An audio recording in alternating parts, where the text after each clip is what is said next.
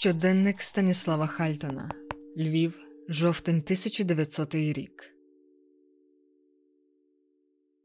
Щоночі вона приходила до мене. Інколи її вигляд був химерніший, але бували такі дні, коли являлася у подобі перебільшено жіночої, співала коло вікна, як справжня німфа. Спершу я спробував змінити своє проживання, приїхав у Краків, а пізніше в далекий Париж, але вона неодмінно приходила. За роки моїх втеч єдине, що зміг зрозуміти, що пустити її може лише мій сон і могутність її розквітає лише вночі, а на ранок, зі співом півня, ця жінка тікає до своєї проклятої вілли.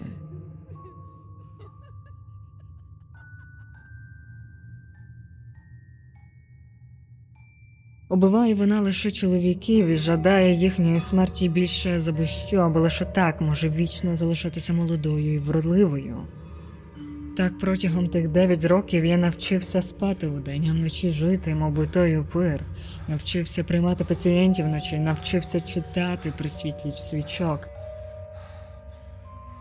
Інколи я задумувався над тим, щоб знищити ту жінку. Я ходив на всі прийоми, де вона була, щоб хоч трішки пізнати, де могла бути її слабкість. Але за всі ті роки біда лише робила мене понурим. Ця іспанська холера, інакше її не назвеш, зморила мене, і хоч я не піддався цим чарам, жити я зовсім не хочу.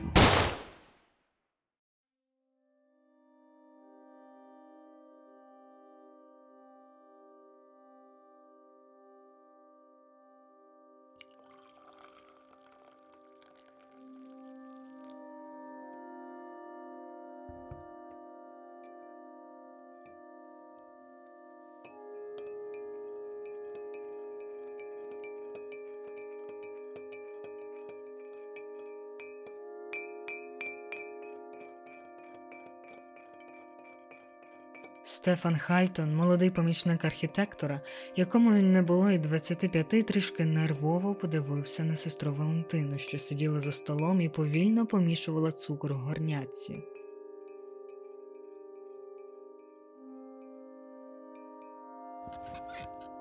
Погляд її був звернений на молодого хлопця, хоч час від часу він ринув донизу до потертого щоденника, який тримав молодик.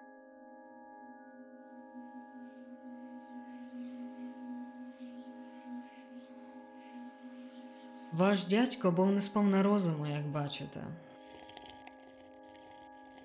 Доктор Станіслав попрацював у нашому шпиталі довгих 12 років і ніхто не нарікав.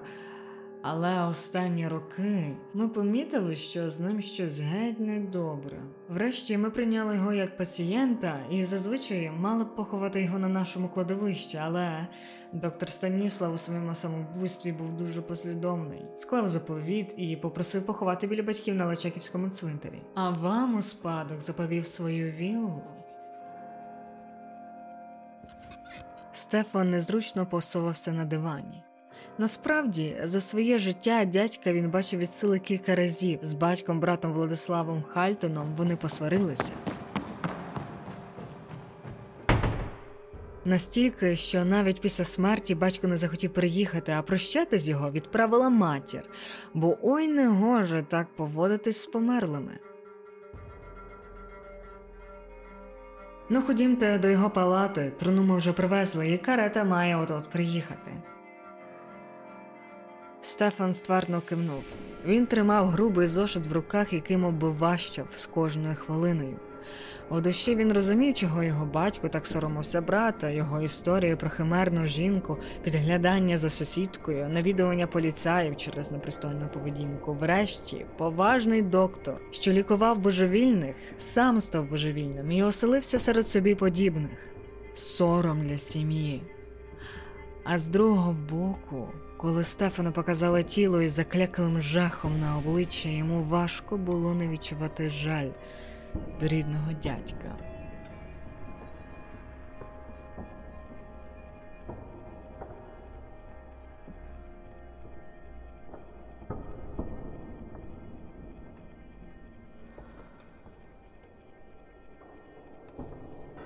Разом зі сестрою та директором краєвого закладу для божевільних в Кульпаркові Стефан стояв на подвір'ї, споглядаючи, як четверо робочих поволі вміщували труну у катафалк.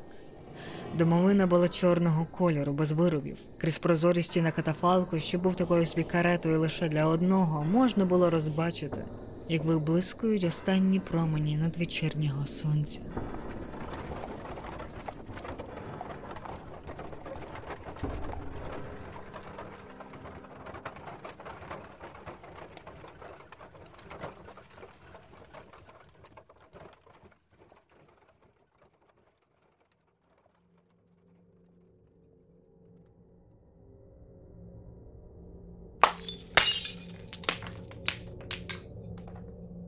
Стефанові було 15 років, коли його батько посварився з дядьком. У той час Стефан жив з батьками у Станіславі, навчався в школі, а далі через два роки планував вступати у технічне училище та вивчитись на інженера. Стефан скінчив навчання у 1899 році, але до того, як будь-який молодий архітектор, нав'язався помічником у фірму Івана Левинського. Можна сказати, що Львів не має жодного молодого архітектора, який би не пройшов через архітектурне бюро професора Левинського. Писав краківський архітектор Францішек Мончинський. Спершу Стефан носив папери, приносив їсти головним архітекторам, ну а потім допрацювався так, що був вже справжнім асистентом і допомагав з проектуванню, підбору матеріалів, пошуком підрядників.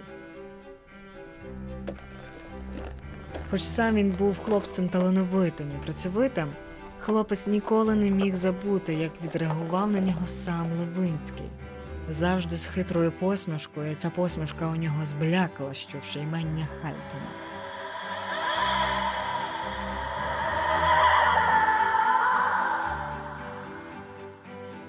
Він був впевнений, на роботу його взяли із жалю.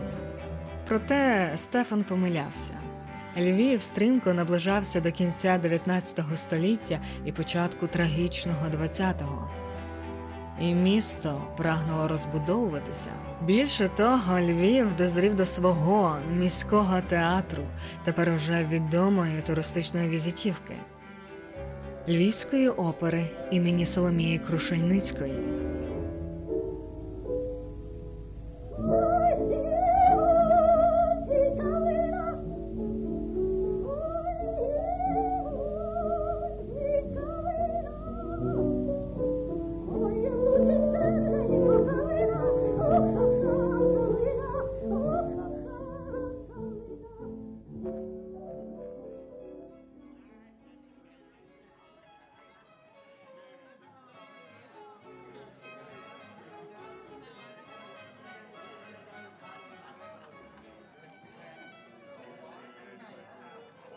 До відкриття оперного вистави проводилися у залі будинку фундації графа Станіслава Скарбика. Зараз це український драматичний театр імені Марії Заньковецької. Але у 1892 році закінчився термін такого собі скарбиківського привілею, протягом якого, а це близько 50 років, театр Скарбика був звільнений від податків. З цього терміну на міську владу переходили обов'язки з утримування будинку, але вони не дуже хотіли отримувати в цьому приміщенні. Технічний стан був такий собі плачевний, не було нормальної вентиляції, обігріву, погане освітлення, ну і в цілому сучасної техніки для керування театром.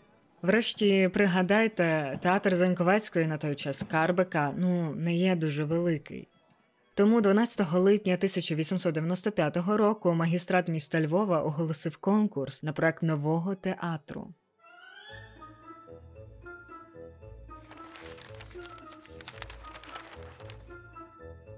Але цей конкурс був зі суворими умовами, могли податися лише поляки або русини, через що 1 січня 1896 року надійшли лише два проекти. Автором одного з них був польський архітектор Зигмунд Горголевський, і саме його версія була втілена у життя.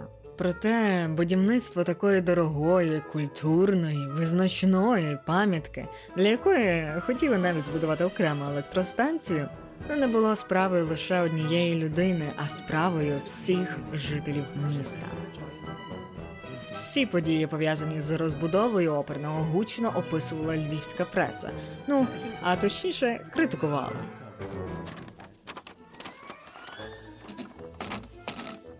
Купол виглядає як невмитий мідний горщик, обернений догори дном, а фігура наверху фасаду ніби мала стрибати через пальму, мов через скакалку. Найкращий вигляд театр має лише з тильної сторони. Шкода тільки, що немає стільки грошей, щоб цілий будинок повернути.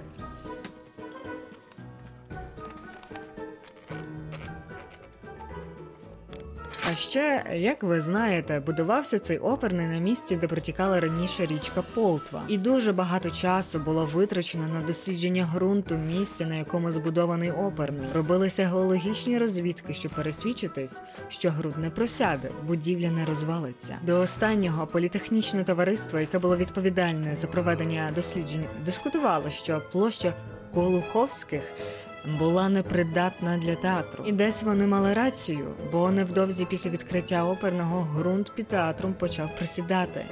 На стінах театру почали з'являтися тріщини.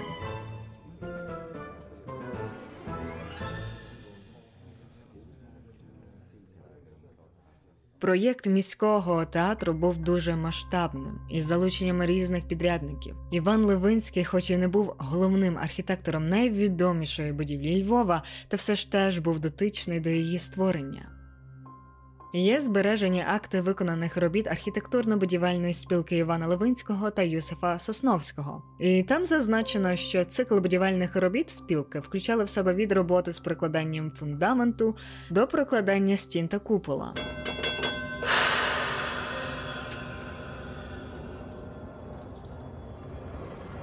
Між іншим, цікавий факт, що Левинський якось звернувся за дозволом на підключення механізмів будмайданчика театру до тягової електричної мережі трамваю, як зазначено в дослідженні Центру міської історії Львова.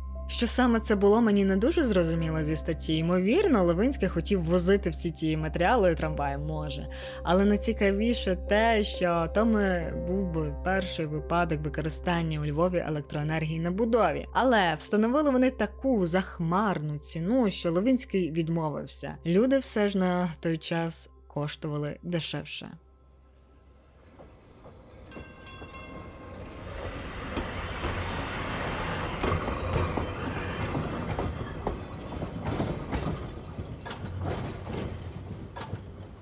У Львові Стефан Хальтон вперше на власні очі побачив електричний трамвай. Про таке він лише читав у газетах.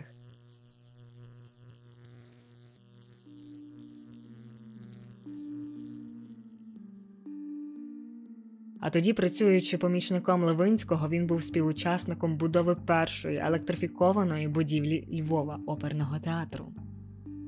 Директор міських електричних колій Йосиф Томіцький йому доручили справу з проведенням електрики. Він вирішив, що от найкраще рішення буде розширити електростанцію трамваю і прокласти від неї кабелі та підключити до них освітлення театру. Підрядником була віденська фірма Сімінс Хальське.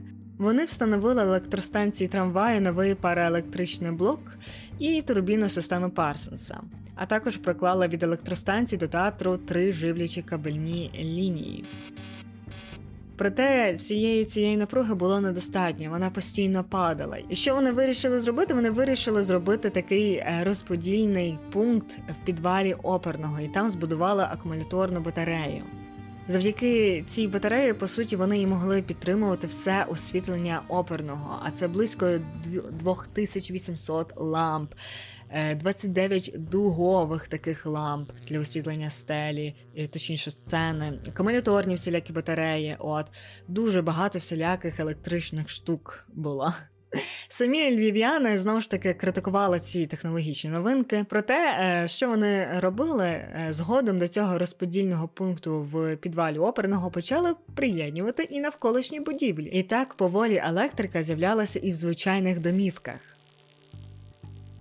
Врешті фірма Siemens Хальська відкрила своє технічне бюро у Львові на площі Галицькій, 15.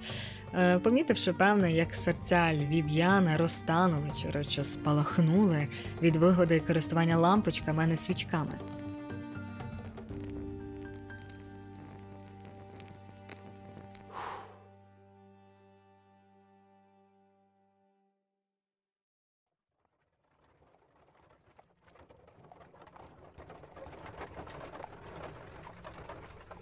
Дядько Станіслав прожив 8 років у віллі номер 4 на вулиці Марії Магдалини. Хоч ця будівля була комплексом з трьох інших віл, ніхто у двох інших не жив. Першу через самогубство першого власника Яна Янушевського, пізніше через божевілля Станіслава. Коли карети зупинилися, Стефан привідкрив штору свого вікна. Трава поросла довкола вілли, колись квітник з трояндами та тюльпанами тепер став хащами плюща, де неде стирчали лише довгі стовбури з сухими шипами.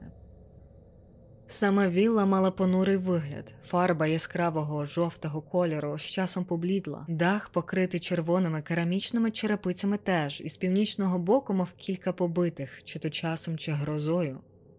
Проте все було не настільки погано. Стефан оцінив, що переробляти ззовні не потрібно, лише оновити колір, зрізати всі ті хащі, ну і тільки ще потрібно оглянути дах.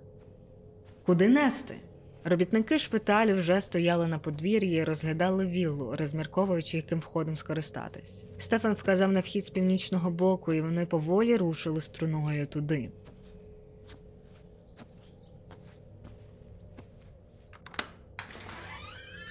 Двері зі скрипом прочинили, і всі п'ятеро чоловіків увійшли до вітальні. Меблі були вкриті білими простинями, окрім широкого і довгого дубового стола, що стояв посередині кімнати і мов би, на них давно чекав. Коли Стефан отримав звістку про самогубство дядька і спадщину у вигляді вілли, першим ділом він відправив служницю, щоб та хоч трішки прибрала замкнуте на кілька років приміщення. З прочинених вікон линуло свіже осіннє повітря, яке розчиняло під своїм напором запах стухлості. Пороху також майже не було вітанні, як і павутинні. Робочі поклали труну на стіл, відкрили кришку, поставили її збоку. Тіло дядька було також накрите білою простиною, все ж вираз лиця був надто моторошним. Завершивши свою справу, чоловіки попрощалися і рушили до виходу, окрім одного пана Андрія, сивого і зарослого з червоним від горілки носом. Він зупинився біля хлопця, щось бурмочучи собі підніс, хаотично гупаючи себе по кишенях, щось наче шукав. Врешті знайшов і вручив Стефану невеликий мішечок, що виявився досить важким. Ми спершу думали то виконати, але виглядає, що та річ ваша сімейна реліквія, тому хай краще буде у вас. До завтра. Стефан подивився на пакунок. То був звичайний мішечок із льону. Потягнувши за шнур, мішечок розкрився. Усередині лежав револьвер.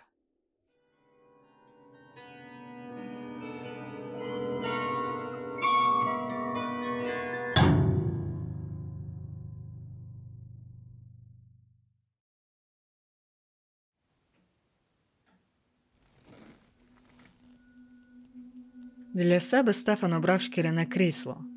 Воно було достатньо великим навіть для його зросту, а що найголовніше м'яким.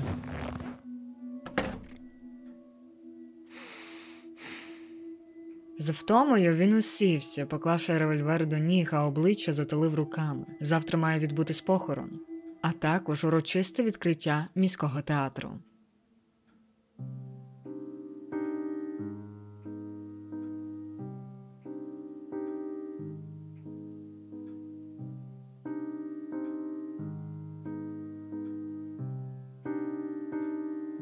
Сьомій ранку знову приїдуть робочі і допоможуть завести тіло до цвинтаря. Ніхто зі священиків не погодився на проведення панахиди та похорону, хоча й дядько мав статус божевільного, але дозволили похоронити біля батьків. Священик прибуде лише щоб виголосити останню молитву вже біля поховання. Проте за традиціями з мерцями варто попрощатися, і ось сьогоднішню ніч Стефан має відсидіти коло дядька сам. Служниця приготувала йому на ніч чайничок з кавою, смажені крильці і буханки хліба. Все залишила на столі у кухні. Щоб розважити себе, Стефан взяв із собою папку з кресленнями майбутніх багатоквартирних кам'яниць. Багатоквартирні будинки існували ще з 60-х років 19 століття, проте вже на середину 1900-х років бюро Левинського вносить свої такі цікавинки та вдосконалення. Такі будинки Левинського ви можете побачити на вулиці Богуна номер 5 Це триповерховий будинок, в плані має геподібну структуру, оздоблений в стилі пізньої сецесії. У композиції фігурують всілякі такі мотиви виноградної лози, абстрактно-геометричні форми. Е, в декор також включають собі такі решітки, ковані е, балконних огорож, а також оформлюють під'їзд керамічною плиткою та також решітками сходів. Левинський, крім того, що робив спершу будівлі в стилі класичної сецесії, також додавав ще такий гуцульський орнамент, це оздоблені деревом покрівлі, триколірні панно. Інколи вежі таких будівель нагадують дерев'яні церковні купола. Історики назвуть такий стиль гуцульською сецесією. І яскравим прикладом від бюро Левинського це будівля поряд з блошинним книжковим ринком біля пам'ятника Федорова. Я впевнена, ви бачили її. Це будівля страхового товариства Дністер на вулиці Руській, 20.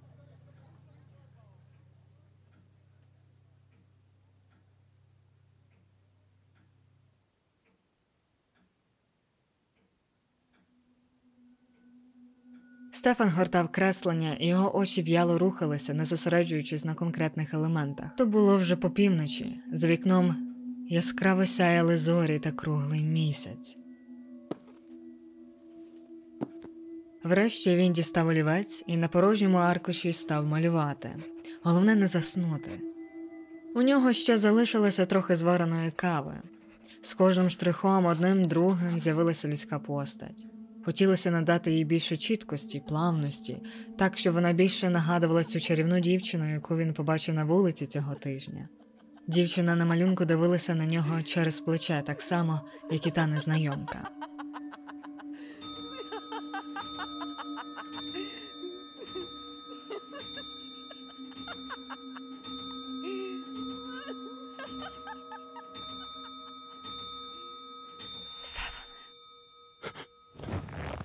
Хлопець застиг, випростався, повернув голову у бік, щоб було видно темний коридор. Можливо, то просто зарепіли двері.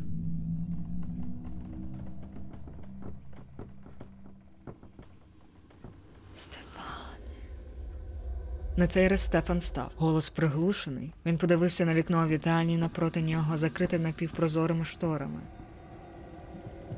І хоч здалеку не було нічого видно, Стефан розумів, хтось стоїть на дворі.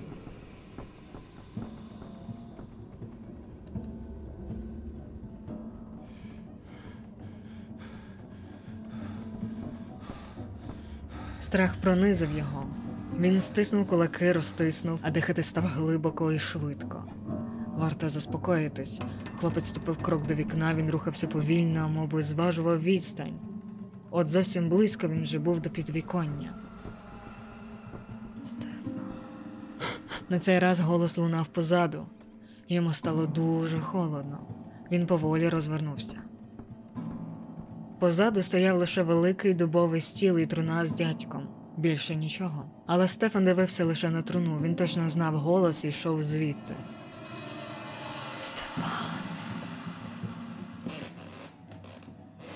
Стефан рушив до труни. Коли Стефан наблизився, він не дихав. Заворожений, він схопив простиню. Замість дядька на нього дивилася жінка.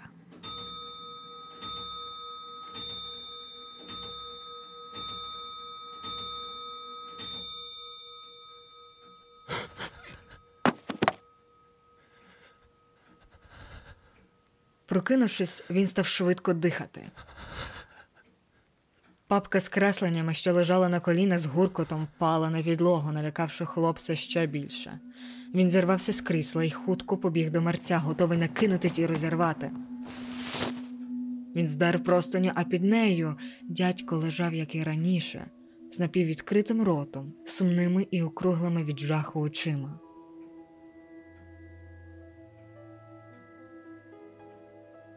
Вигляд мерця заспокоїв Стефана. Він повільно і з винуватою ніжністю накрив мерця знову простинею, а сам відвернувся і з важкістю впав на крісло. Всього його трусило. Боже, він, попри всі свої спроби, таки заснув. З кишені повільно дістав годинника, то була вже шоста ранку. Зовсім скоро мають прийти робочі. Стефан, хоч пробудився різко, почувався дуже сонним. Він піднявся і рушив до столу на кухні, де мало б ще лишитись кава у чайничку і курячі крильця та хліб. Трішки знервовано він схопив чайничок і налив собі залишки кави, холодної і без цукру.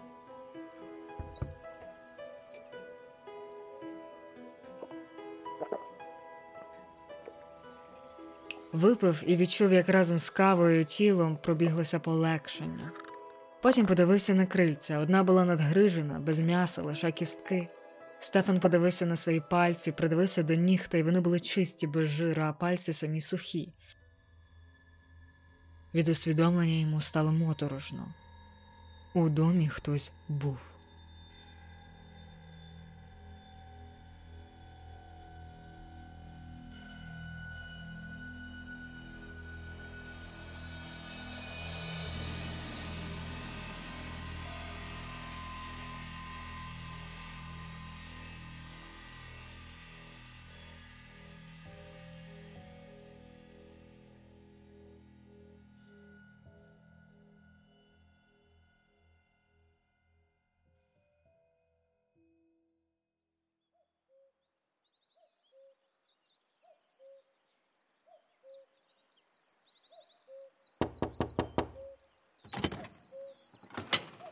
Коли прийшли робочі, Стефан усіма силами намагався зберігати спокій.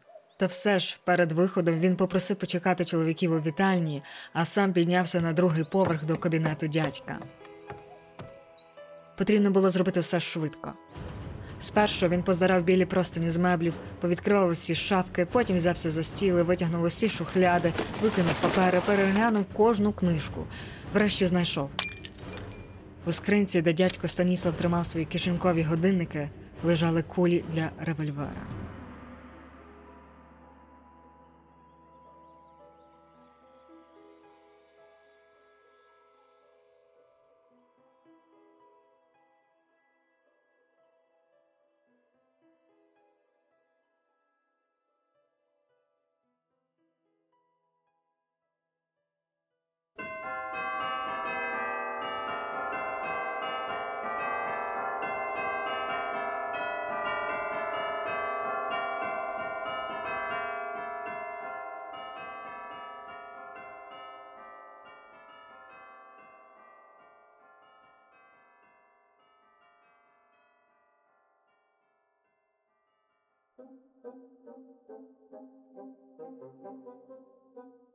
Об 11-й у холі новозбудованого оперного театру мало вже розпочатися освячення будівлі вірмено-католицьким архієпископом Іасаком Іасаковичем. На відкриття оперного приїхали представники влади міста, інтелігенція, митці, гості із Праги, Варшави, Кракова. Але по святу Стефан пропустив.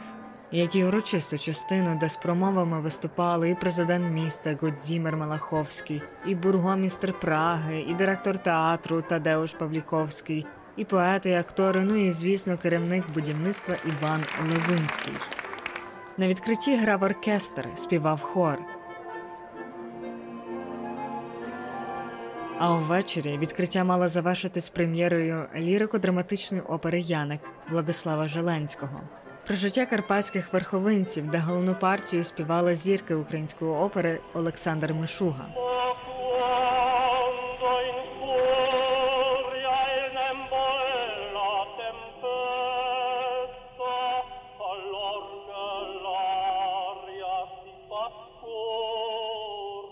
Стефан закрився у маленькій кімнаті оперного. Приміщення, яке відвели для офіціантів на час фуршету, як безпосереднього учасника будівництва міського театру йому виділили місце для перегляду опери балкон, ложа. Він сидів на кріслі у цій кімнатці, яка радше була гримеркою для акторів. Усюди стояли столики з дзеркалами для нанесення гриму. Проте наразі сюди занесли таці для майбутнього фуршету, а також залишки від стрічок та квітів, якими прикрасили зали у міському театрі. Стефан сидів, припіднявши одну ногу до крісла, оперся до неї і читав.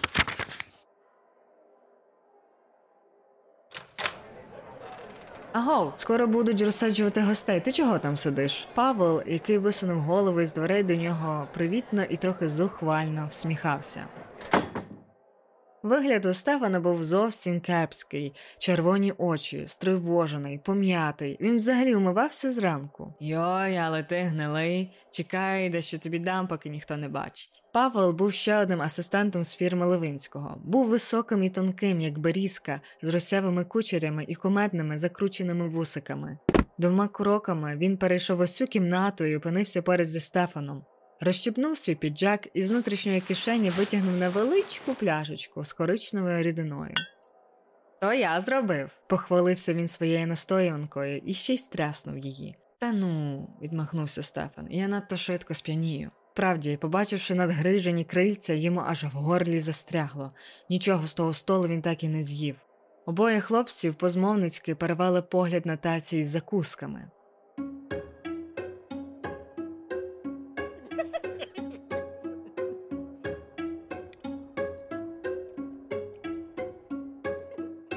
Чого там тільки не було: і канапки з ікрою, і риби в усіх видів, і нарізаного м'яса, овочів, свіжих і квашених. Поки не прийшов Павел, Стефан ще якось справлявся з голодом. Але тепер нічого іншого не лишалося, як швидко схопити одну-дві канапе і запити це тою химерною коричневою горілкою. Дочекаю тебе в коридорі. Закривши за собою двері, Павел зник у юрбі.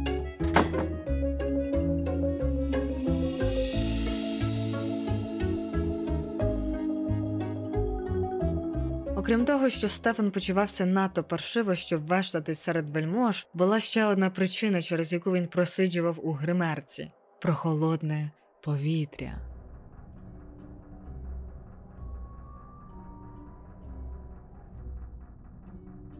У цій кімнаті була ну дуже хороша вентиляція. Він аж відчував, як холодне, свіже, вечірнє повітря, що надходило з розташованого неподалік кіоску, збудованого у формі ротонди, і як воно підземним каналом потрапляло до будівлі театру, заповнюючи кімнату через отвори у підлозі.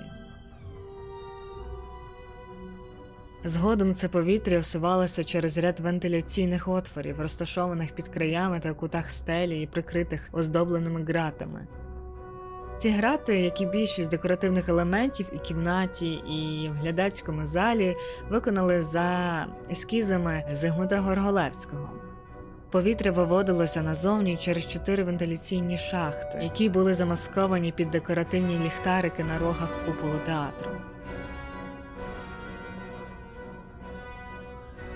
Стефан розумів, що, хоч ця система вентиляції була сучасна і відповідала рівню імперії, все ж у коридорі, де повно людей, було душно. Тож він лишається і чекає початку вистави.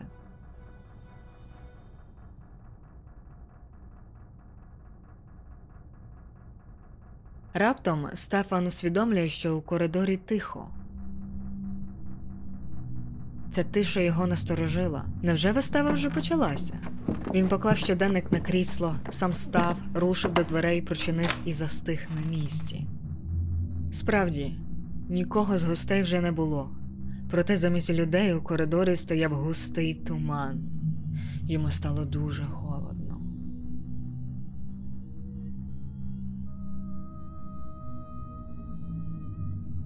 Що це таке? Він зробив крок один, крок другий. Туман був настільки густий, як молоко, йому не було видно власних ніг. Шкіра його покрилася дрібними дрижаками від щеки до стоп. Йому було так холодно, що стало легко трусити, мовби він вийшов без пальто на двір хати десь у засніжених горах.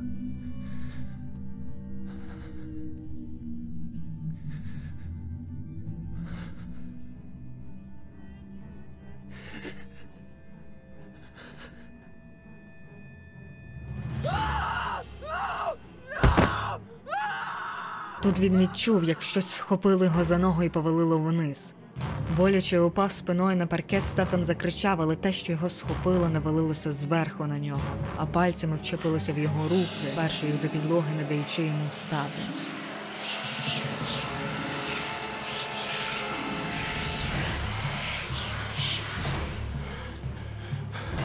Чорні пасма волосся впали йому на обличчя, затуляючи очі, та все ж він добре бачив обличчя жінки, старе, зморщене, з гнійними трупними плямами.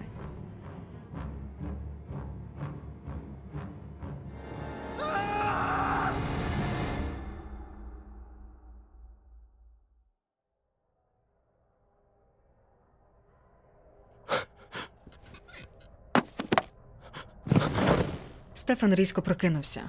Щоденник впав з його колін, і хлопець кинувся в протилежний бік, наляканий гуркутом. Він знову заснув.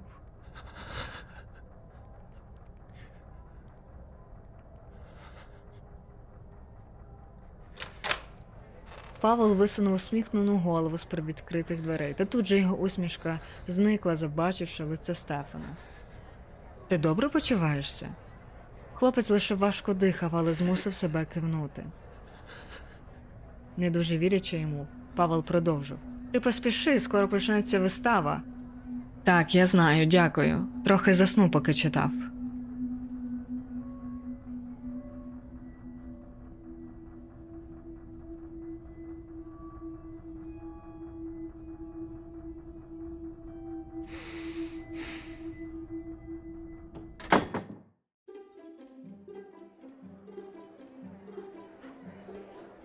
Стефан рухався разом з гостями до своїх місць.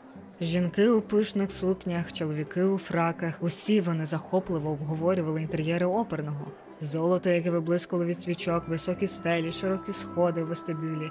Міськість нового міського театру, між іншим, складалася з 1100 сидячих місць. Проте на відкриття було запрошено близько ста людей, більшість з яких сиділа у глядацькій залі. А от вельможі, зокрема мер міста, архітектор Горголевський, Іван Левинський, відомі актори та поети сиділи у партері. Для спілки Івана Левинського і його найближчих асистентів виділили окремий партер на другому балконі. З собою Стевен прихопив ще театральний бінокль. Вистава ще не почалася, але грав оркестр. Більшість людей розглядали стелю, оздоблення, обговорюючи, як же важко було тим польським художникам розмальовувати стелю. Але Стефан знав, ніхто її не розмальовував. Картини спершу намалювали, а тоді прикріпили до стелі. Левинський збоку весело обговорював з Павлом кожну деталь оздоблення, а Стефан ніяк не заохочений розмовою грався своїм біноклем. Потім підніс його до своїх очей, проте не для того, щоб розглядати інтер'єри. Йому було моторошно, млосно, а також нестерпно цікаво, чи ця жінка тут.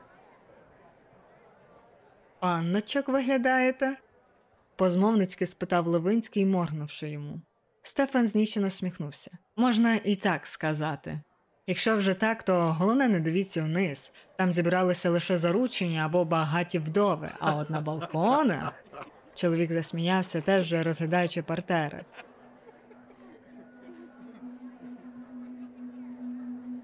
Раптом він перестав сміятися, задивившись на один, що був найближче до сцени.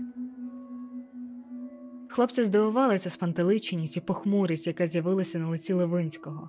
Він підніс бінокль до очей і повернувся у бік, куди дивився чоловік.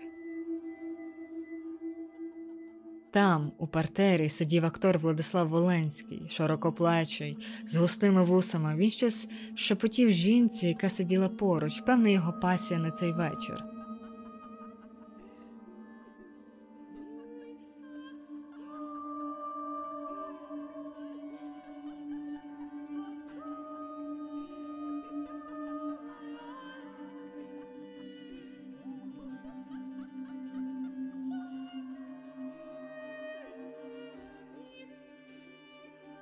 Жінка весело сміялася. Ланцюжок на її шиї тремтів від сміха, а ще пальцями вона ним гралася, слухаючись у слова Воленського. Стефану стало млосно. Він добре знав, хто це є. То була Сара Брага.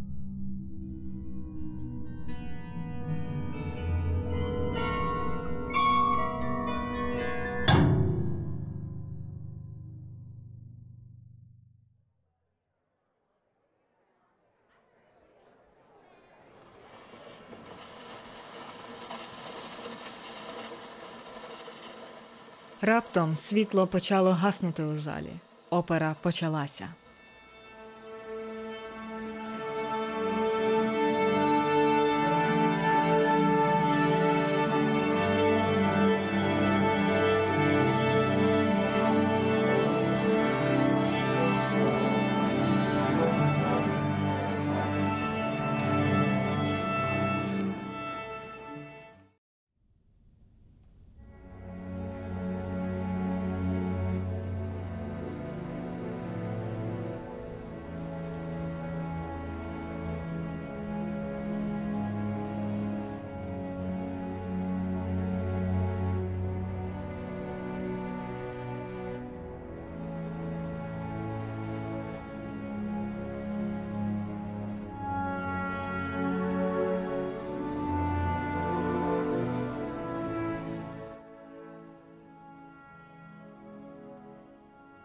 Стефан не знав, що казати, лише опустив бінокль до колін. Нажаханий і спантеличений він подивився на Левинського. Та чоловік владно підніс пальця до вуст, вказуючи, що варто мовчати. Не потрібно влаштовувати сцен чи допитів, поки триває вистава. Так невисловлене питання застрягло у роті Стефана, бо все, що він спромігся подумати, побачивши жінку, це чому вона така молода.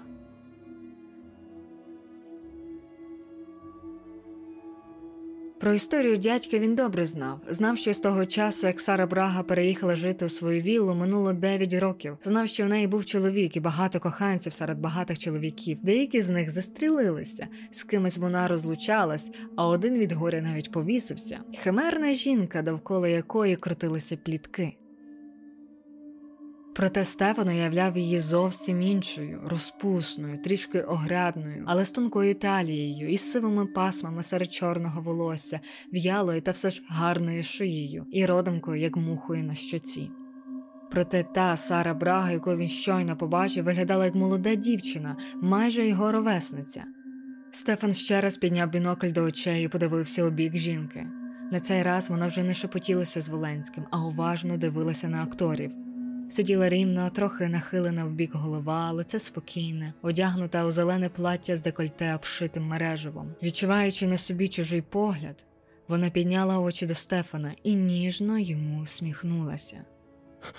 Тут же знічено опустив бінокль і теж повернувся до сцени, але опера його не змогла відволікти.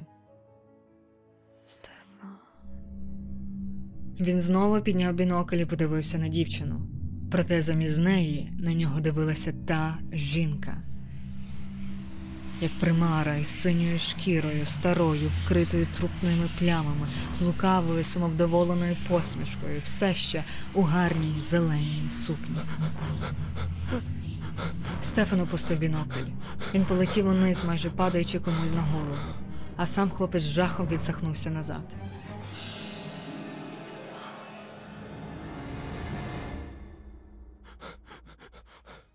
Хлопче, все в порядку? Але Стефан лише похитав головою і далі майже рачки виліз із партеру, закриваючи за собою двері.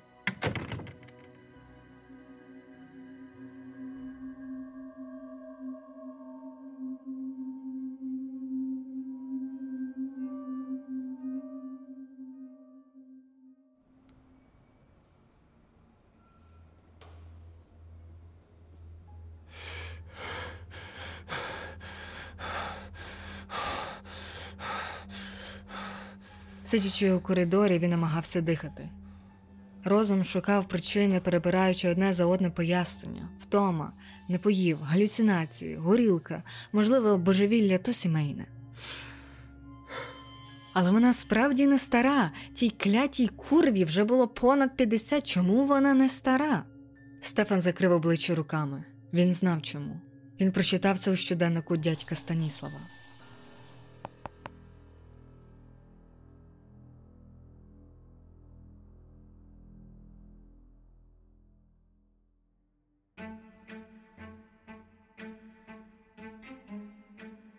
Повільно відкривши очі, хлопець дивився крізь свої пальці. З кожною секундою його погляд черствішав, а в кров вливався адреналін. Стефан піднявся з підлоги і рушив до гримерки, де лишив свій портфель.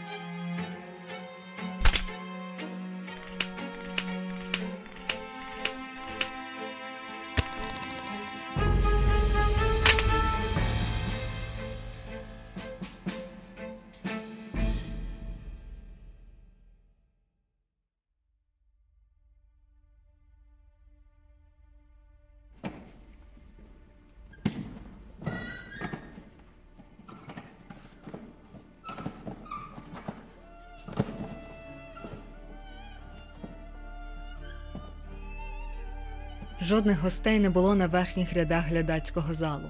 Охорони також не було, тому Стефан спокійно міг піднятися туди, а через темряву в залі морок ховав його.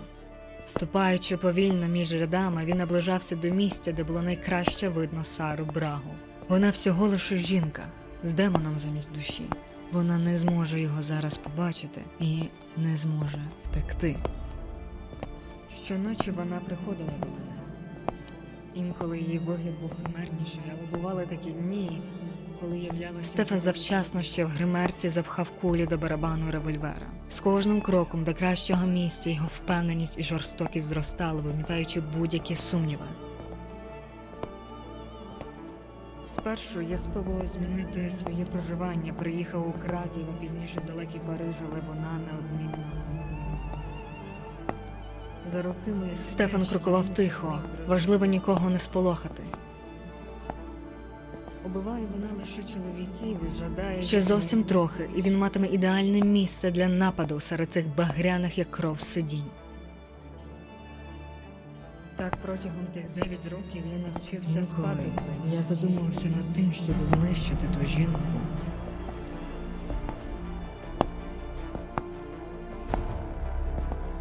Стефан зупинився. Ось ідеальне місце. Хлопець навів зброю униз, він цілився у шию.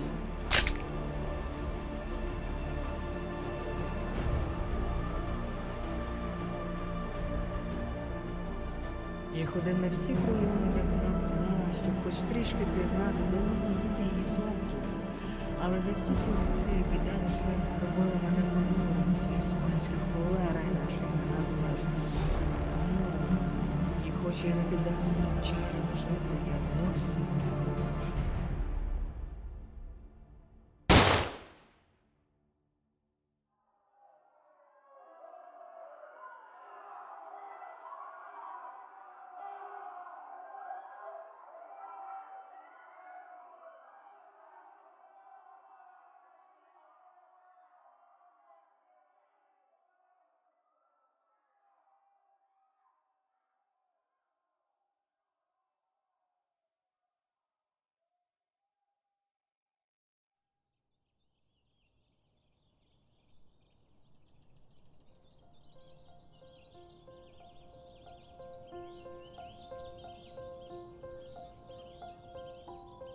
Іван Левинський та його партнер по бізнесу Юліан Захаревич сиділи у кабінеті Львівської політехнічної школи.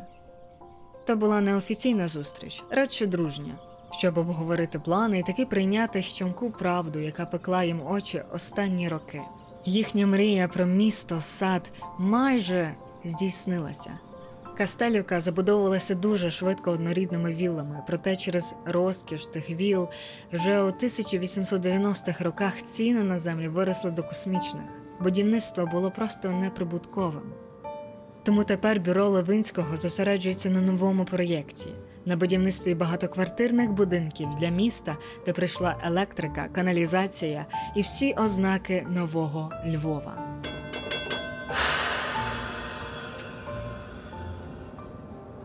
Проте обоє чоловіків знали, що окрім високих цін, Кастелівка втратила ту добру атмосферу, яка так приваблювала перших власників.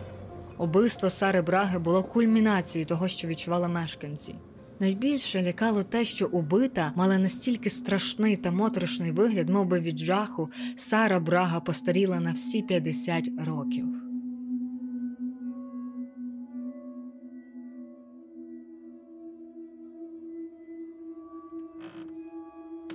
Стефан лежав на ліжку краєвого шпиталю для божевільних. Насправді він мав би бути у в'язниці.